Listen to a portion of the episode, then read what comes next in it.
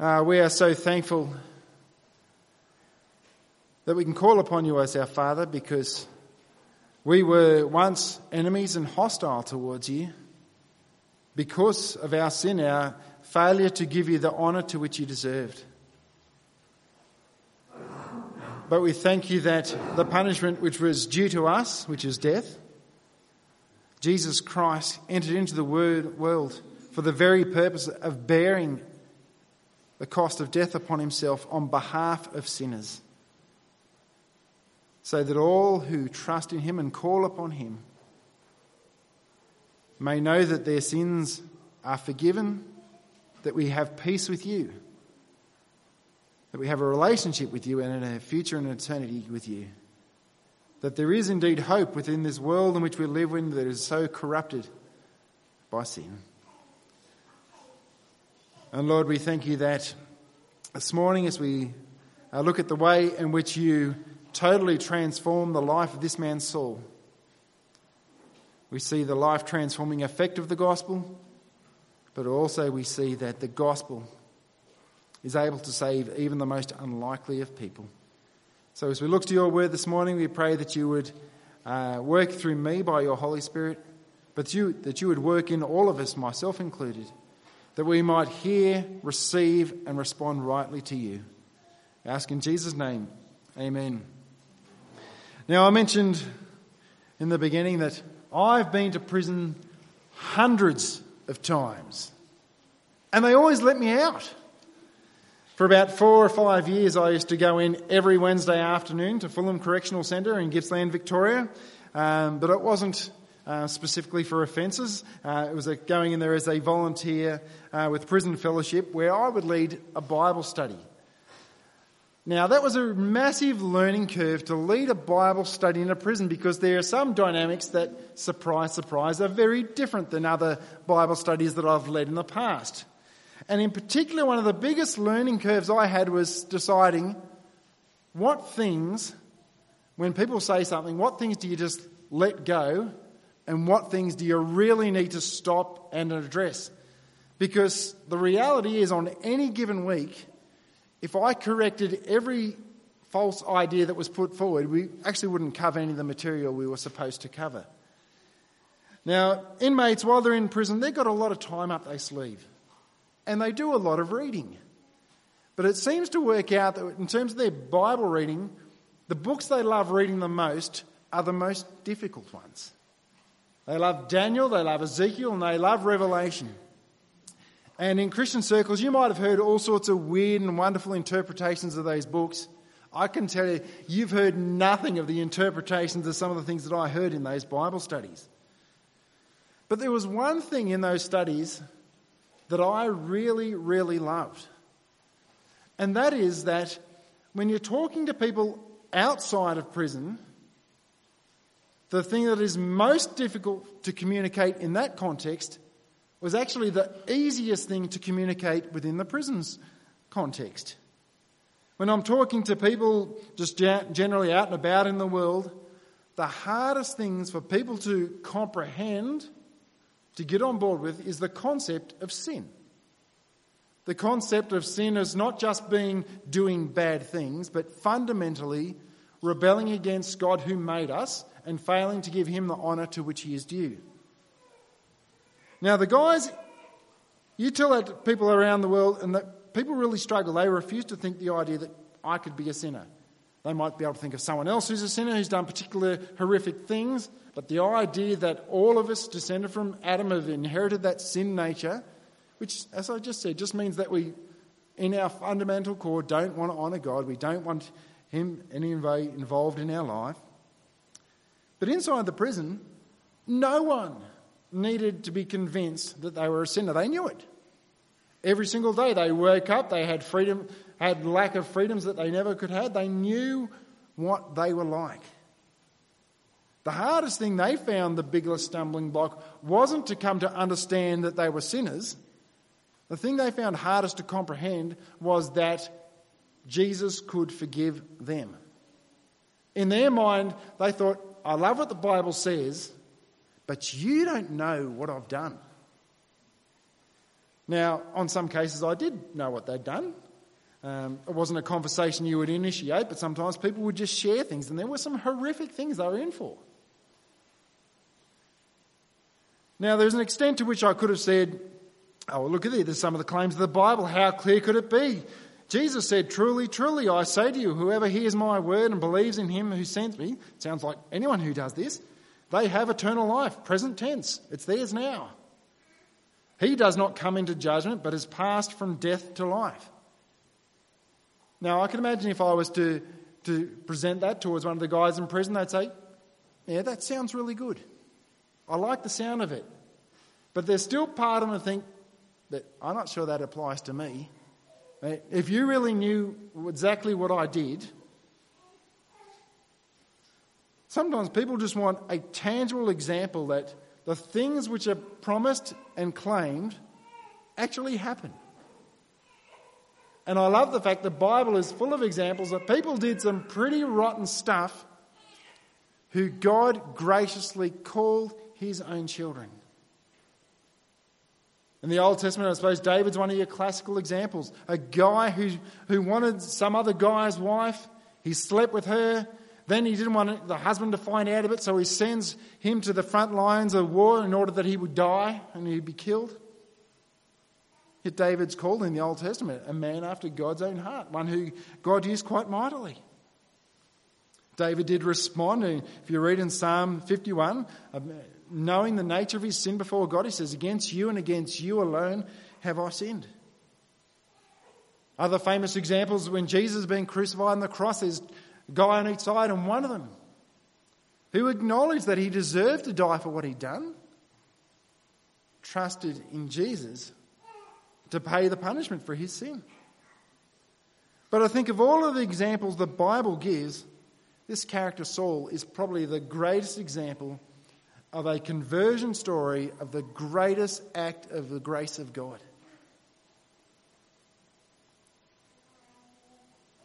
As we've gone through the book of Acts, we've seen everything from the beginning promised of Jesus to his followers that you will receive power when my spirit comes upon you.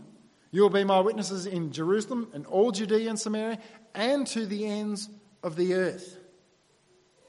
The book began with a group of about 120 people gathered together. We see the coming of the Spirit that God had promised, and they were. They were his witnesses. Jerusalem, all Judea, Samaria. That's kind of where we are at this point in history throughout the book of Acts. But we're in the tens of thousands from an initial number of 120. But amidst the phenomenal growth, we've also seen phenomenal opposition. The apostles were told by the leaders, You can't even mention this name Jesus ever again. They were beaten, they were put in jail. But the church continued to grow, it couldn't be stopped. The height of that persecution was probably in Acts chapter 7 when Stephen, proclaiming that Jesus was the fulfillment of all the Jewish hopes, all of the Old Testament expectations, they were so angered against him, they took him aside and they stoned him to death. And that was the context where we were introduced to Saul for the first time. In Acts 7:58, this is around the events of the stoning of Stephen. Then they cast him out of the city and stoned him, that's Stephen. And the witnesses laid down their garments at the feet of a young man named Saul. And just a few verses later, and Saul approved of his execution. And there arose on that day a great persecution against the church in Jerusalem, and they were all scattered throughout the regions of Judea and Samaria, except the apostles. Devout men buried Stephen and made great lamentation over him. But Saul was ravaging the church, and entering house after house, he dragged off men and women and committed them to prison.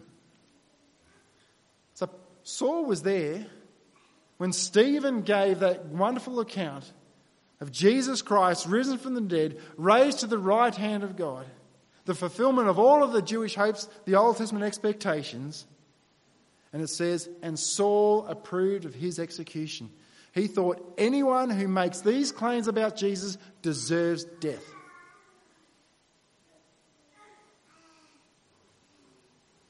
This is the background to our man Saul, who we're focusing our attention on today.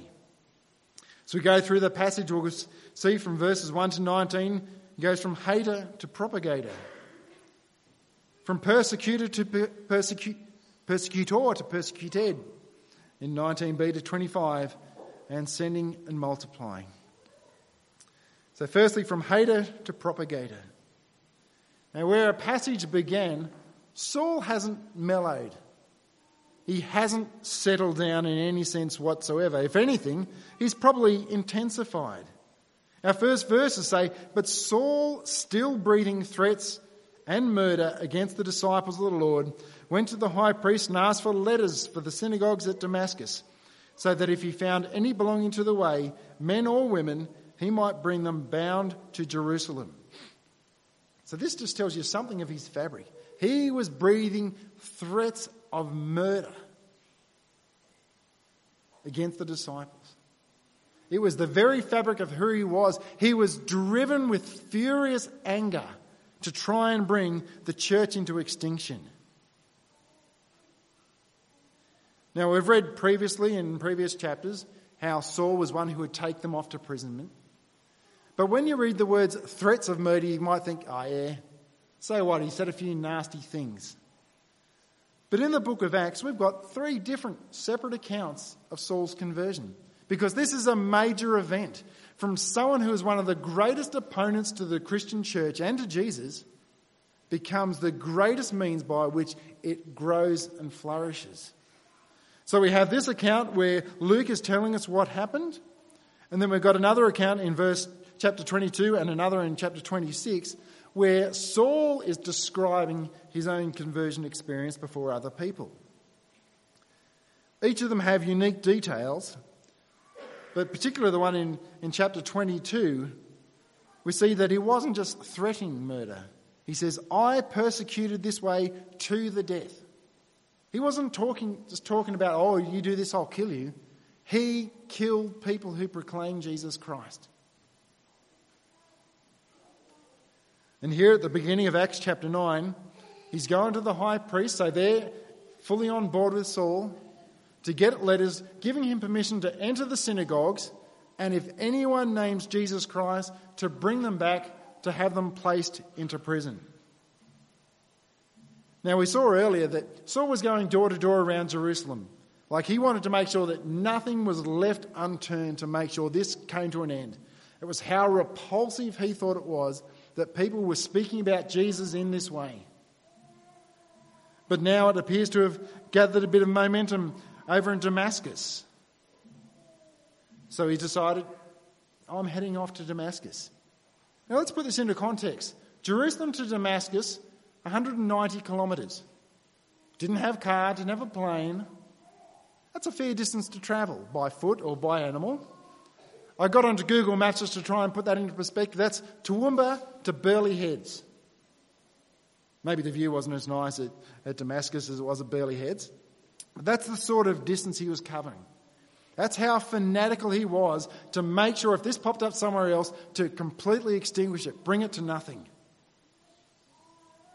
And while he's on the way there, and almost all of the way there, to carry out his plans, God stops him in his tracks and shows him that God has very different plans for him. When he was on his way, he approached Damascus, and suddenly a light from heaven shone around him. And falling to the ground, he heard a voice saying to him, Saul, Saul, why are you persecuting me?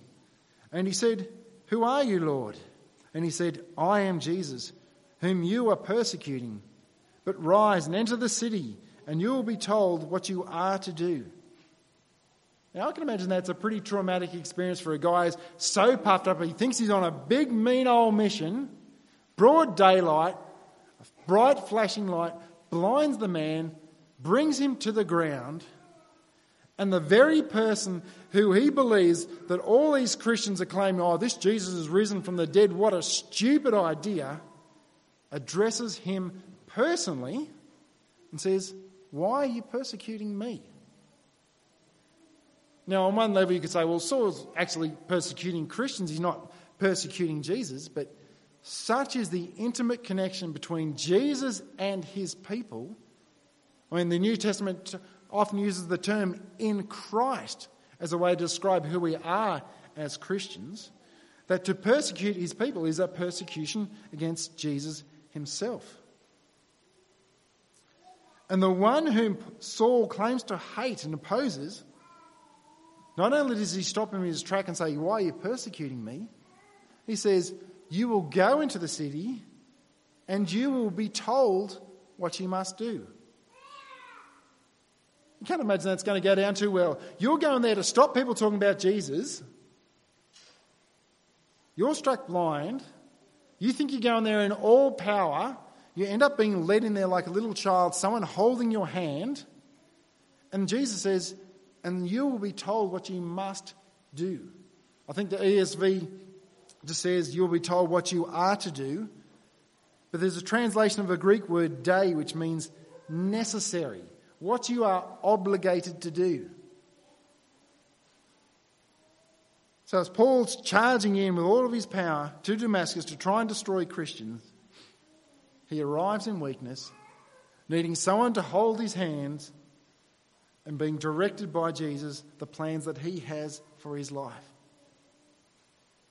Now we read in verse 9 that he's not eating or drinking for three days, presumably fasting. And throughout the scriptures, often people are fasting as a sign of their, their remorse and their repentance. Can you imagine the kind of guilt that Saul may have been feeling? As he was persecuting with all his furious passion anyone who would teach about Jesus risen from the dead, yet he comes to encounter Jesus for himself and realize the thing that he's been most passionate about opposing actually was true. He's been killing innocent people who have actually been doing the right thing. Sometimes it's hard to wonder. When you go through the book of Acts, all of the massive church growth we've seen up until now, majority of it's been happening right in the area where Jesus' tomb was. And you think, man, if Saul and the guys just want to stop there, just open up the tomb, bring out a body, all over. But all history records there was an empty tomb.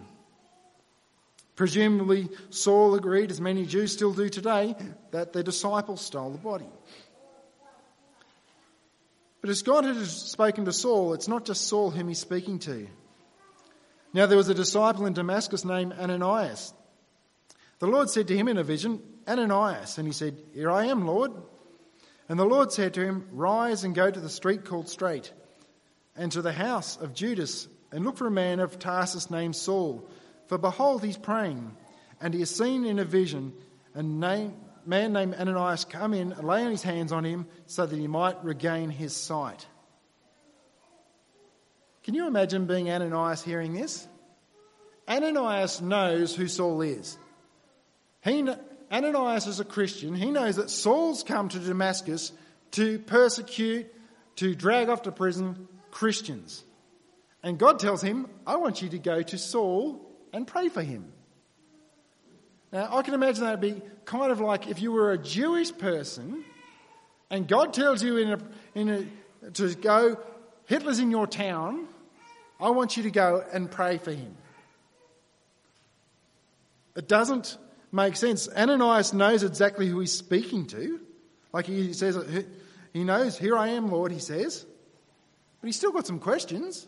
He's like, the, This Saul he calls me to, there's one who's come here to, to drag off Christians. Do you want me going there? And then God reveals to me his big plan and says, Yeah, this guy. This guy has been the biggest opponent of the church. He is my chosen instrument to bring my name to the Gentiles before kings and even before the children of Israel. Now, last week we looked at trusting in the leading and the guiding of God.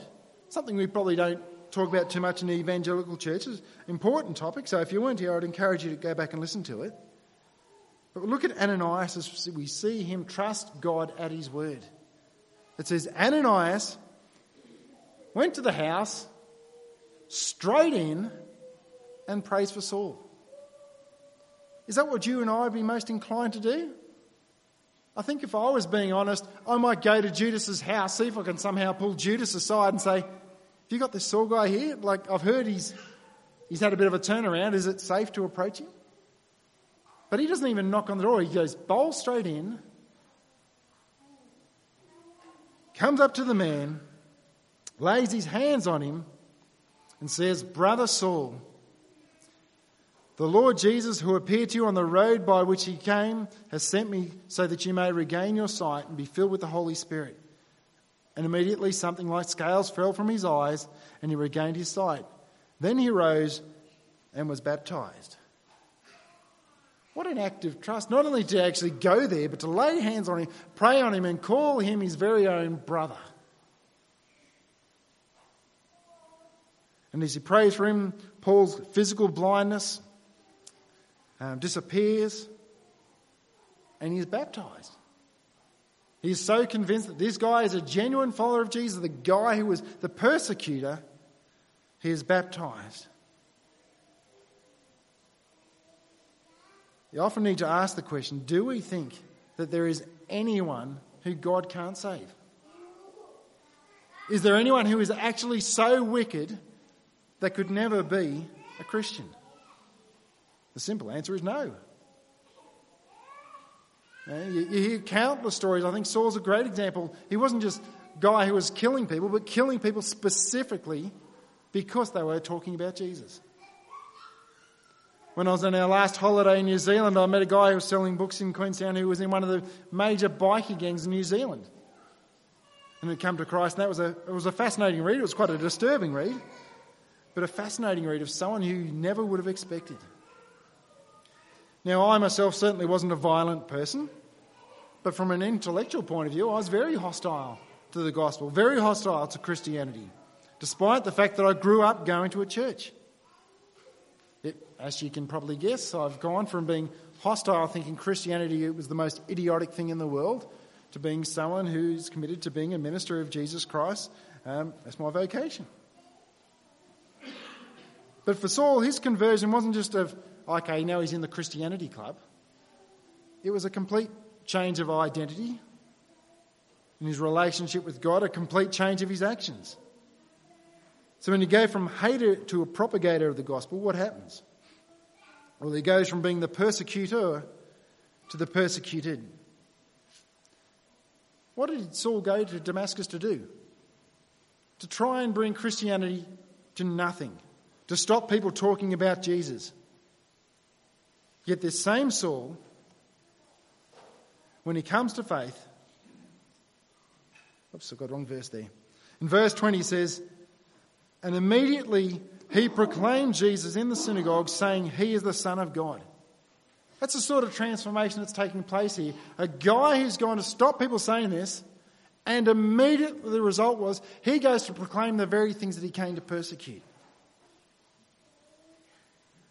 I imagine the Christians are probably thinking, is this a trap? Is he just trying to attract us in so he can, can kind of grab us and, and take us back? Now, we're told that they're perplexed about this going on. Kind of, how does this work? This is the guy who came to, to kill us. But he didn't just talk about Jesus, he actually silenced them. He was so convincing, he says, and he proved to them that he was the Christ. And people couldn't answer his wisdom, just like was said back of Stephen in previous chapters. Now, probably he went back to looking at some of the Old Testament passages, but you might think, this happened so suddenly. How do you be, go from being a massive opponent to being someone who can eloquently teach so that people can't refute that Jesus was the Messiah? I like to think of it this way as an example. Richard Dawkins, he's not a Christian, yet he spends a lot of time engaging with Christians in debates. I'm sure he's heard all of the key arguments that Christians make, and he could probably, if you asked him to, articulate from the Christian perspective all things pertaining to Jesus. In that same sense, Saul, in all of his engagement, would have heard and known the claims of Christianity. He certainly heard them as Stephen brought his testimony before the tribunal. And now, as he's come to be a follower of Jesus, those things which he once opposed, he now holds and proclaims as truth. Now, after many days, in verse 23, which incidentally is many days, it's actually three years. As we read that there was a, some other events we read in Galatians 1 15 to 18.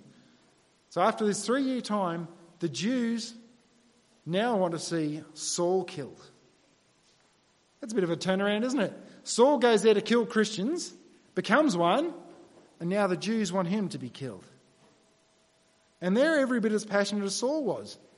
Every single city gate, they keep an eye on it to see if Saul is going to come in or out. And this man who once came in all of his pride, might, and power, hoping to bring Christianity to nothing, gets guided to Damascus like a little child holding his hand and leaves Damascus by being lowered out of a window in a basket. This isn't going to stop. You couldn't stop Saul. God's already proclaimed, This is my man. This is my chosen instrument to bring the gospel to the Gentiles, to kings, and to the children of Israel. And the plans of men will not stop that. But you've got to wonder where does he go? Jews want him dead. Christians are scared of him. You'd presume the safest place you could go would be to go back to the apostles. But as we see, they're not too sure either, a little bit standoffish. That's what the reputation of Saul was like. Even the disciples were not so sure about this claim that Saul was now a Christian. Until verse 27, we see Barnabas introduced for the second time in Acts. First time he was introduced, he was selling a, a block of land which he laid all of the prof, all of the money at the feet of the apostles. His name meaning son of encouragement. And now, true to his name, he vouches for Saul as one who genuinely has seen Jesus, one who is proclaiming boldly the truth about Jesus, that he is one of us. And so Saul, now in Jerusalem, goes about boldly speaking in the name of Jesus. And just as we've seen throughout all of the book of Acts, where people have proclaimed Jesus boldly, there's been trouble, there's been persecution. Think about Stephen when he interacted with the Hellenists. He was stoned for it. And now Saul is actively debating those same group of people. That would have been a difficult conversation because he would have been their hero. He would have been like, yeah, the Hellenists would have thought, this guy's the man. He is so passionate at stopping this stuff, and he's actually doing something about it. Now he comes back to his own supporters and says, You've got it wrong. These, these people who have been opposing, they've got it right. And now he's come back spreading what they thought was a damnable lie. And not surprisingly, they want him killed. But as we see time and time again, no one kills God's servants at a time before God has finished with the work that He's laid before them. So they are Christians, they take Saul to Caesarea, then off to Tarsus to his home ground. So in chapter 9, we've got a fair bit of travelling going around Jerusalem to Damascus. We don't actually see described in this account, but from Galatians we went from Damascus to Arabia and back to Damascus, then to Jerusalem, Caesarea, and back home to Tarsus. And Acts has got lots of ups and downs. You've got times where the gospel is going forward in powerful ways. You see times where there's persecution in powerful ways. But there's always key events, a good, confident summary statement. And this reading is no exception to that rule. So, despite all this, the church throughout all Judea and Galilee and Samaria had peace and was being built up. And walking in the fear of the Lord and in the comfort of the Holy Spirit, it multiplied. So, despite all the opposition, the church had peace, it grew, grew, and living in the fear of the Lord, recognizing that He is our God, living in obedience to Him, enjoying Him, which sometimes leads you into difficult situations, is also partnered with and living in the comfort of the Holy Spirit. That the one who might, even though we might be led into difficult situations, that God's Spirit is with us always. And in that context, where people are trusting God that deeply, comforted by His Holy Spirit, the church multiplied. It didn't just grow from the things that Saul do, did, but it multiplied, it, it duplicated. Those who learnt and were taught by Saul learnt to become others who taught and grew up other Christians. The same similar idea we saw back in Acts chapter 7 when, when the church was scattered. It wasn't just a random people going everywhere, they were scattered to sow, to plant, and to grow up and raise up other Christians. And we're going to see a lot more growth through this instrument of God named Saul in the coming weeks. The once persecutor, the now propagator. Now, this is a great story, but if it's just a story, then we're wasting our time being here. What makes it a great story is that it's a true story. It's a true story of someone who so dramatically turned around from being violently opposed to Jesus to being the greatest proponent of spreading the good news about Jesus. In the 18th century, there was two British lawyers named Lord Lyttelton and Gilbert West. And they were atheists. And they thought to themselves, Christianity stands on really shaky ground. They said, the resurrection of Jesus Christ and Paul's conversion, as it's recorded in the Bible, says, you bring those things undone, and everything of Christianity comes to nothing. And that's probably a fair statement to make if it was true. So, what they decided is that Lord Lyttelton says, okay, I'll do the research, I'll write a book about Paul's conversion, and Gilbert, you're going to write a book about the resurrection of Jesus. So, both of them wrote a book with the intention of proving, by looking and researching the historical material, to prove it wrong, to bring Christianity to nothing. Those books are still available because they're still published today. But there was a time as they were researching this stuff, one came to the other and goes, I've got a bit of a confession. I've been looking into this stuff and there's actually might be something to it. And the other guy's like, I don't want to say, but I'm kind of finding the same. So those books are still available today. Books that were written with the intention of proving these two things they thought was the great foundations of the Christian faith, bring them to nothing. Uh, and both actually came to, to know Jesus in their experience of trying to prove him to be false. But Paul's conversion is probably the greatest story of someone of great opposition to Jesus to being a follower of Jesus. Probably one of the greatest examples of the grace of God towards people. It's a sign that there's nobody beyond the saving grace of Jesus. Now, so often I hear this, this thing is like, God couldn't save me, or God couldn't save this person. But when we say that, we effectively say that my sin is somehow more powerful than God. Really? Do you really think you're that powerful that something you do is more powerful than Jesus, who has all authority and power? Now imagine if, if these things were to happen today, churches across the, across the world would be inviting, come to our church and tell people your testimony about what, how Jesus changed you from where you are to where you are today. Because it is, it's an impressive story. And if you're like one of the many people who think, the only reason why I haven't trusted Jesus is that just the good news just seems too good. It just seems like it's beyond my reach. You don't know what I've done. If the only thing holding you back is because you think you are too bad for God, then I can assure you you are not. The grace of Jesus is beyond any sin we could ever do. Now, when we read through Acts 9, it kind of looks like it's an instant turnaround, doesn't it? It looks like Paul completely opposed, and then boom, he's like that.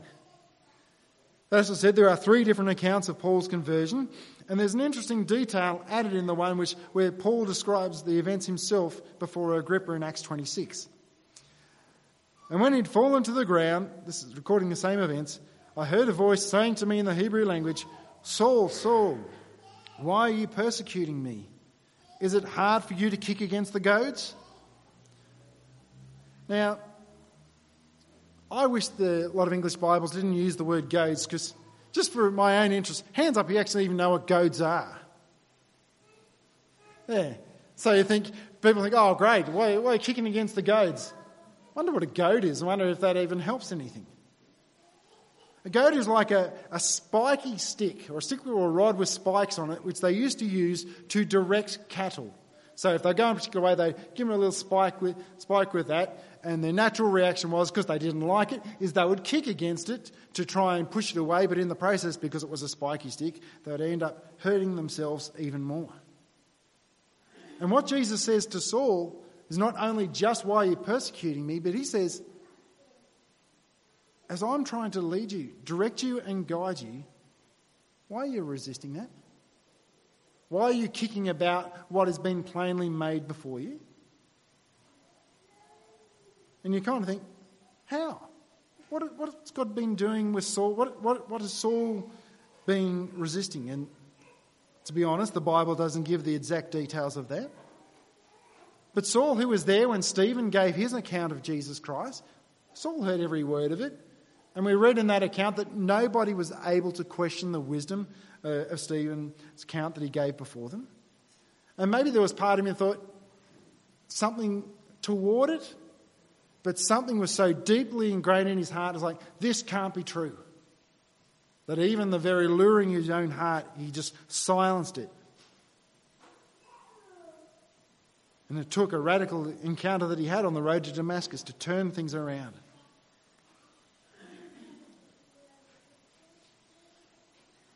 I was a goad kicker. I grew up going to church all my life, but majority of my time it had no appeal to me whatsoever. But there was probably a, good gap of four or five days between me believing the gospel and responding to it. And like I was actually feeling drawn to it, drawn to Jesus, but there was a deep, resounding resentment at the same time because I'd made it very publicly known how stupid it was to be a Christian. I'd made it very clear that you're an idiot if you're Christian, if you believe that, that there's some magical God who somehow just created everything, and that somehow we should honour him, and, and if he does exist, that it's fair that he should punish people for their sin against him, and that Jesus somehow died, and yeah, somehow apparently he raised again from the dead. Because I knew enough of growing up in churches that to trust in Jesus required some changes in my life. And there were some of those changes I didn't want. Matter of fact, even when I did come to trust in Jesus, there were some of them I was convinced I was never going to change.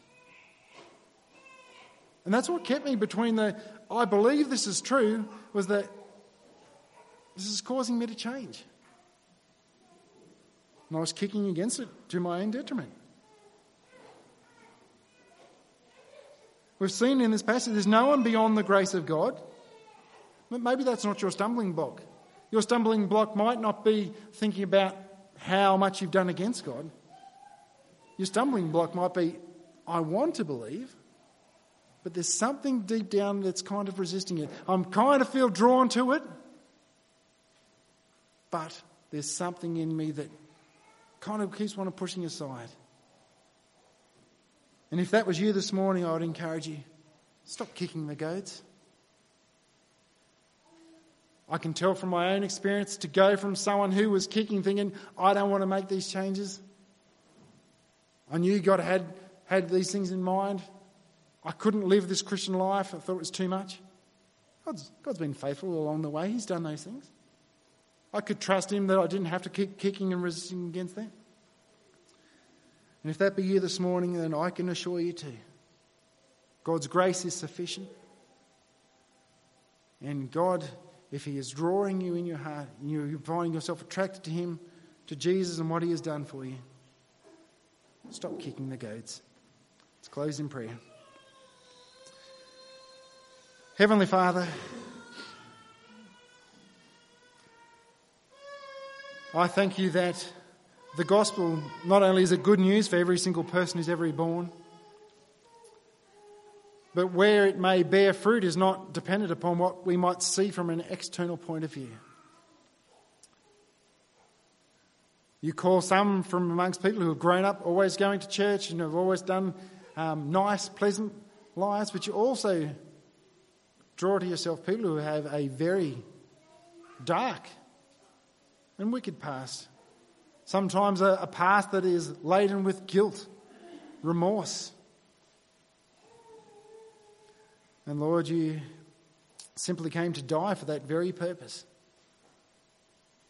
to take away our sin and our guilt and our condemnation. All of that was placed upon Jesus Christ on our behalf. And just as Jesus said in, in John chapter 5, all who believe in him have life now. They will not come into judgment, but have already passed from death to life. We thank you that you are a God who is true to all of your promises. We thank you that your grace abounds so much more than our sin ever could. We give you thanks for that in Jesus' name. Amen.